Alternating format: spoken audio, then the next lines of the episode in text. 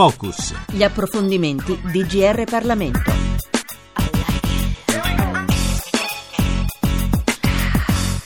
...90.000 contratti a tempo indeterminato in più tra gennaio e agosto. È il dato che emerge dall'osservatorio sul precariato dell'Inps, secondo cui nei primi otto mesi dell'anno sono stati aperti 319.000 contratti in più a tempo indeterminato nel settore privato rispetto allo stesso periodo del 2014. Buonasera da Enrico Pulcini e benvenuti a mm, questo focus eh, tutto dedicato al tema lavoro, un tema importante considerato anche eh, la fase in cui stiamo vivendo, l'uscita dalla crisi e soprattutto l'avvio di riforme importanti sul mercato del lavoro come eh, il Job Act di cui ci occuperemo più tardi. E a commento di questi dati importanti sull'Inps, eh, dati, dati, forniti dall'Inps, eh, ripetiamo, eh, in otto mesi 90.000 nuovi posti fissi in più, abbiamo pensato di intervistare eh, Gianfranco Viesti. Mm, buonasera professore. Buonasera. È un economista mm, specializzato sui temi del lavoro, dunque cosa ne pensa di questi dati forniti dall'Inps? Dunque sono buoni e segnano un miglioramento rispetto all'anno precedente. Naturalmente sono influenzati fortemente dagli sgravi contributivi, cioè dal forte incentivo fornito dal governo alle assunzioni eh, a tempo indeterminato col nuovo contratto a tutele crescenti. Eh, quindi in certa misura erano attese, naturalmente dipendono anche dal fatto che che l'insieme dell'economia italiana in questo 2015 va un po' meglio rispetto al 2014, quindi costa meno assumere, le prospettive di mercato sono un po' migliori, eh, questi sono i risultati. Ecco, possiamo dire che dopo anni di crisi e di livelli di, dis- di disoccupazione in aumento siamo in qualche modo stiamo invertendo la rotta?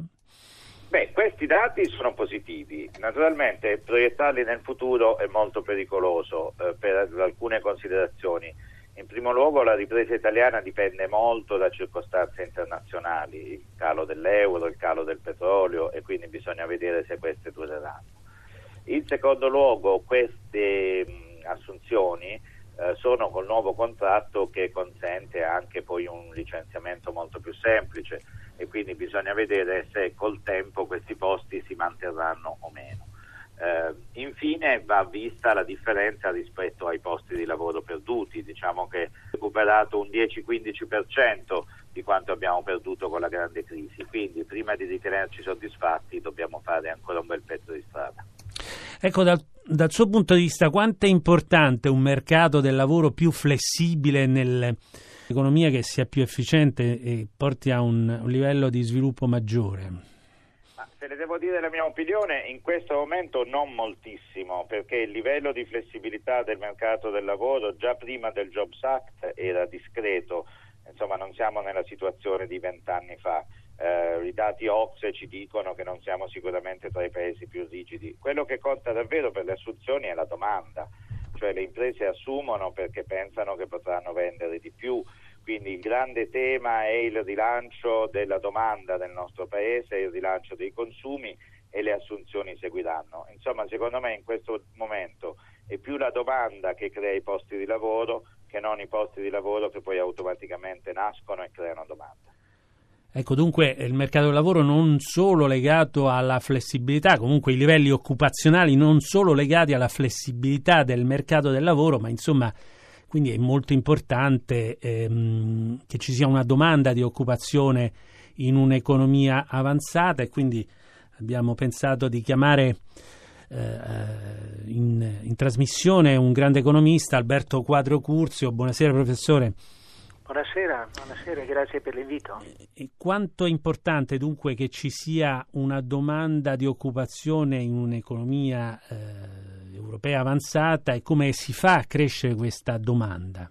Innanzitutto dobbiamo prendere atto con soddisfazione che i livelli occupazionali stanno aumentando e che su questa migliorata situazione abbiano inciso anche dei provvedimenti tra cui il Job Act Tuttavia l'economia italiana ha sofferto moltissimo durante la crisi per politiche fiscali altamente restrittive che ci sono state in qualche modo richieste dall'Europa e dunque adesso è necessario che la crescita riprenda vigorosamente per riassorbire la disoccupazione e questo richiederà del tempo anche se si comincia a vedere una schiarita, io credo che quest'anno andremo a una crescita dell'1% e poi spero che l'anno 21 si andrà a un 1,5 e la disoccupazione dovrebbe incominciare a scendere sotto il 12% che è stato un livello particolarmente pesante per il nostro paese negli anni passati e anche l'anno scorso.